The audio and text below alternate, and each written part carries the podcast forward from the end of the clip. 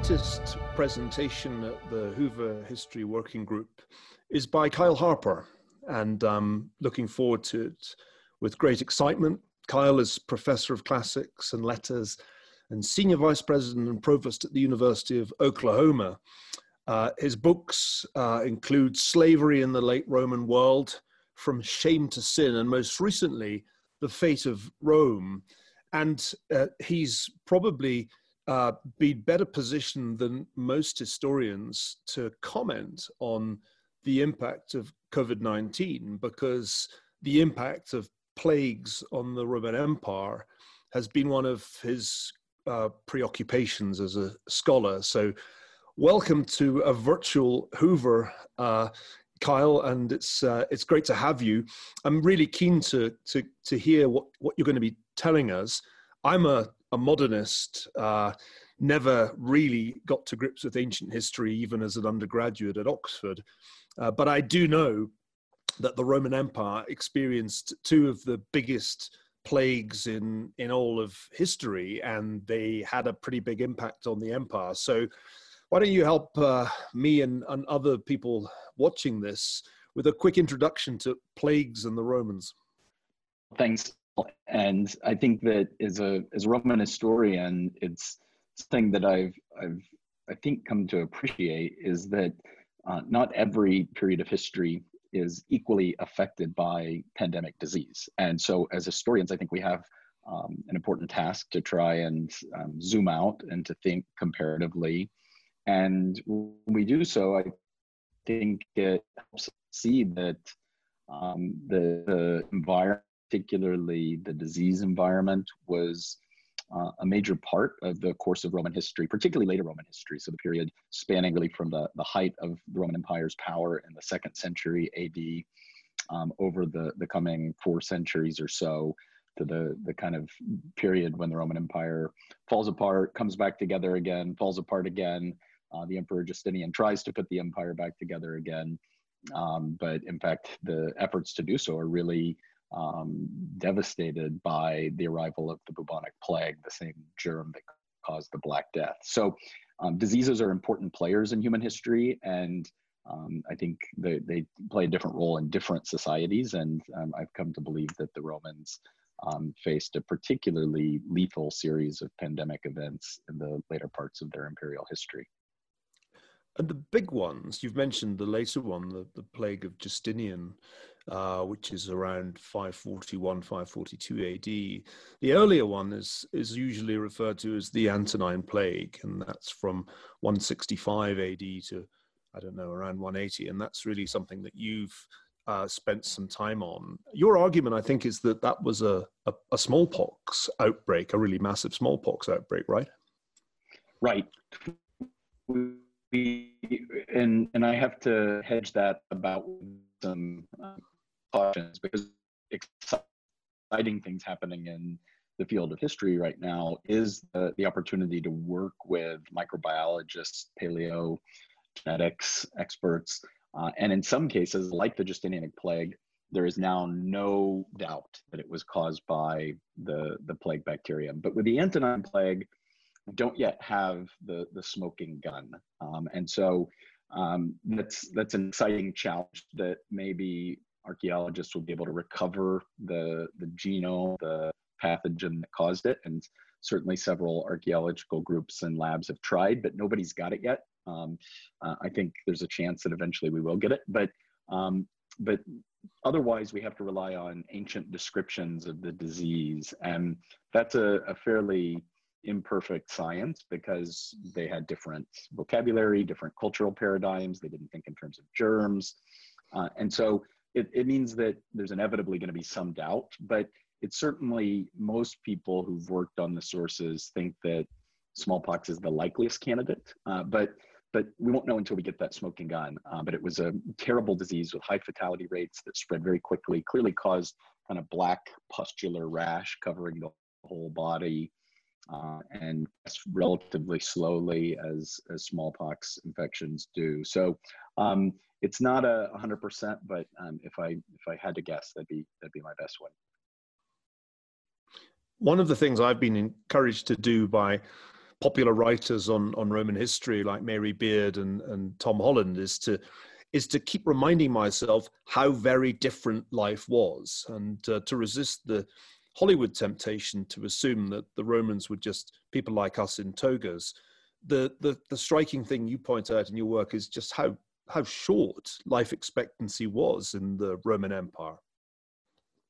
Right. I mean, partly because of the the somewhat idealization of the classical cultures, um, and I think partly because when we imagine the Romans, we think first and foremost probably of the the ruins um, that you can still see the remains of the temples, the Colosseum, or the Victory Arches.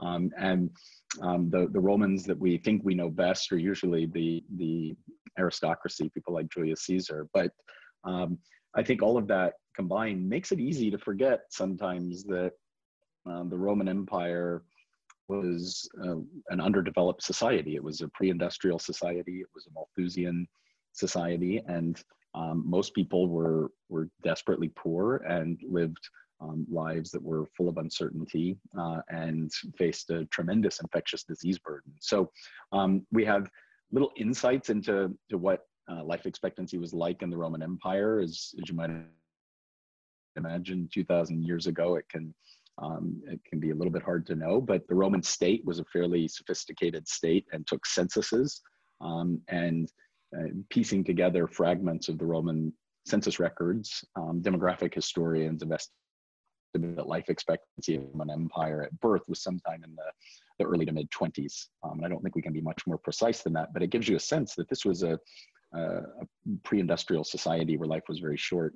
Then I think one of the things that's happened that's very interesting in recent years is the the way that bioarchaeology can help us piece together other parts of the puzzle. And so bones are a, a kind of historical record of a population's health and you can tell a lot about a person's person's bone uh, bones about whether or not they uh, had adequate nutrition, about what kind of diseases they face.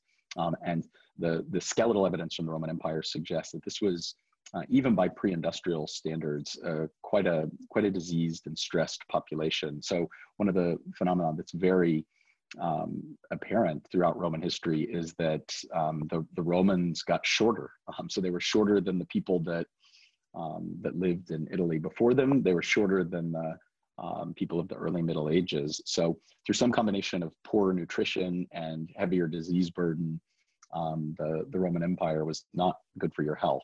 Um, so it's, it's an interesting way in which we're learning things that we didn't know uh, and which we can sort of get at these big questions of the, the big history of human disease.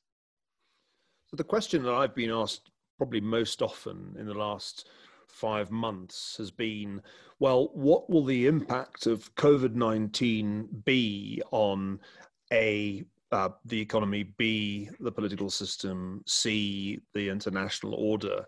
And uh, as historians, we actually have some uh, competence to answer that question uh, because we've studied the impact of big pandemics uh, on other societies. So, what's your your your takeaway from the impact of these two big pandemics on on on the Roman Empire? Is there a sort of is there a simple law that says if you're hit by a pandemic, your your complex society or empire, your nation state will be in some ways destabilized, or is that an oversimplification? Well, it's a it's such a great question, and to me, one of the the exciting um, things that that you know history is very relevant uh, in in this time, and um, certainly um, the the history of pandemics um, have been on everyone's mind. I think it's a great opportunity for historians to contribute uh, a lot to the to the public discourse because if we only take as our time horizon the last 30 or 40 years, it's such a small sample.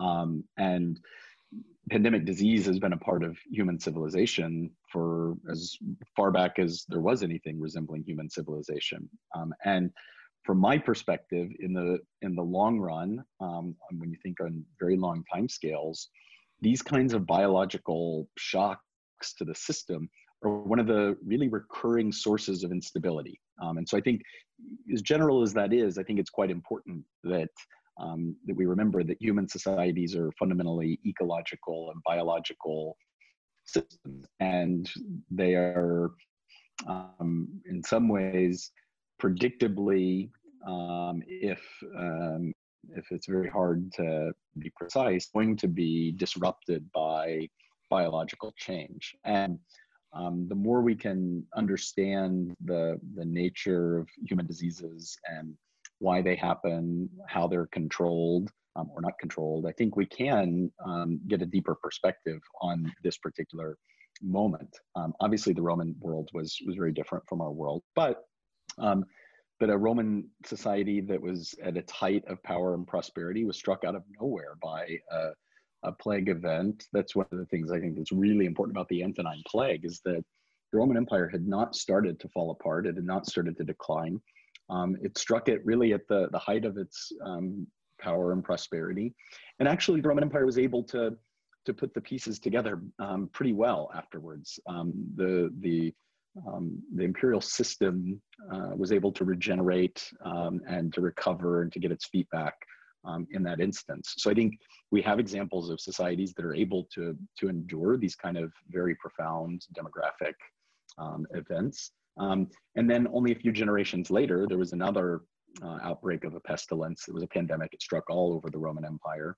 And this is called the Plague of Cyprian in the 250s. And it was one part of uh, a much more multifaceted crisis that became a monetary crisis, that became a legitimacy crisis, um, that became a geopolitical crisis when the Roman Empire was invaded across two frontiers.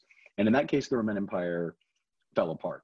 Um, and in fact, it um, in some ways has been called the first fall of the Roman Empire, I think is a very accurate description. It gets put back together by people like Diocletian and Constantine, but it's quite a different empire when it's reassembled. Um, and I think there's an example of a, of a biological event that didn't happen in isolation, um, and, uh, and it proved to be overwhelming to the Roman Empire's systems of resilience. And um, so I think, again, at a high level of generality, societies have the capacity to endure these kinds of disease shocks, um, but they also can can um, overwhelm a society's ability to resist them, and particularly when they coincide with monetary crisis or legitimacy crisis, um, then they they can prove devastating, and their impacts, um, I think, um, are felt exponentially. And so, um, what you don't want to have is a biological shock that um, compounds um, a legitimacy crisis. And um, just think of our own constitutional order; it's so um, dependent on this kind of paper thin social trust and social capital and good behavior of officials who command armies and I think nothing would be more worrisome for um, our contemporary context than a real legitimacy crisis of, of a kind that we haven't seen in um, over a century uh, in this country. So um, I, I, think history can can at least help us look at it with a, a, deeper perspective and to know that we're hardly the first society to um, to go through one of these kinds of shocks. Um, and we can look back at at the 1950s, at the 1918-19 um, pandemics, as you've done, and uh, I think come away with a, a, deeper and richer sense of the, the different ways that um, these disease events can have ramifications within our social and political orders.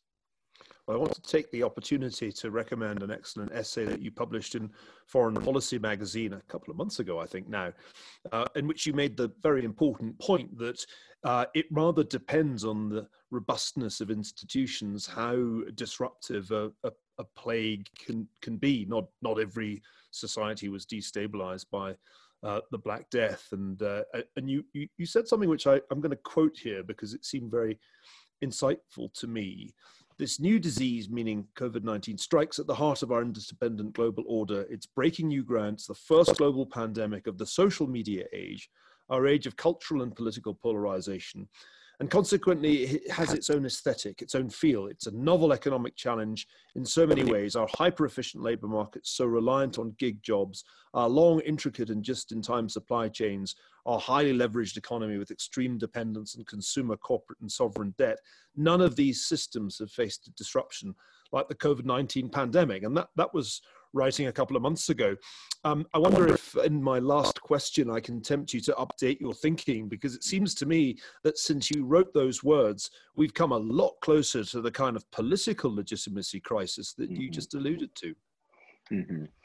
Yeah, and I, I think I, when I was writing that, what struck me as a historian is how, how the the sort of pre-modern um, plagues or pestilences um, tended to have their greatest effect through the demographic channel. And so you would lose 10, 20, in the case of the bubonic plagues, 50, 60% of the population. Uh, and so in some ways, it's easy to understand how stabilizing that sort of event could be to suddenly lose half the population.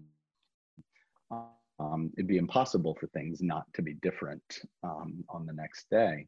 Whereas the, the absolute demographic impact of COVID-19 is very likely going to be you know very very minimal compared to those historical events. And yet it still feels like this shock to our system. And so i was trying to think through why is this such a shock to our system? And i think um, part of the reason is economic financial the nature of, of 21st century capitalism and the particular ways that this uh, event uh, this disease seems to disrupt the sort of supply chains and service industries and all the all the sort of um, implicit assumptions of the way our economy works have been have to be rethought and have been challenged by this. I mean, will will corporate culture, will meetings be the be the same um, in a post-COVID world? Uh, who knows? But but I think that's um, what makes it so destabilizing. And as you say, the um, when, when, that was published in early April, I think would have been impossible to predict exactly what direction the, the political crisis might come from. Um, but um, here we are in, in June, and we know that um, COVID didn't create the, the racial challenges and racial tensions in this country. Um, there, there clearly is some way in which the the experience of our society in the COVID pandemic has now intersected with the um, the very real racial challenges that we face as a society. And um, I think when historians look back on this in 10, 20 years, whatever happens in the next year or two, either with the disease or with, um, say, the elections or police reforms, I think it'd be impossible to, to tell the story of 2020 without really trying to, to account for the strange and unpredictable ways in which a little virus that infects bats um, somewhere in southern China um, happened to have the right molecules to connect to a, a human enzyme, um, and it's changed the course of uh, of race relations in this country. That's that's just so extraordinary, really, to to think about how interconnected um, the biological and the political have become. And yet, I think that's a that's a pattern of human history. Um, I, I, think um, we can look back and we see we can easily find other instances where um, change in the disease environment stirs and sparks change in our political and social um, structures. Well, Kyle, as as one of those rare historians uh, who likes writing about the American Empire, I'm especially excited to hear more about what the Roman Empire can can teach us. I'm uh, really grateful to you for making the time to do this short interview and also for presenting to our, our working group uh, later on today. Uh, I'm looking forward to that hugely. And uh, once again, thanks so much. Thank you. I'm Looking forward to it.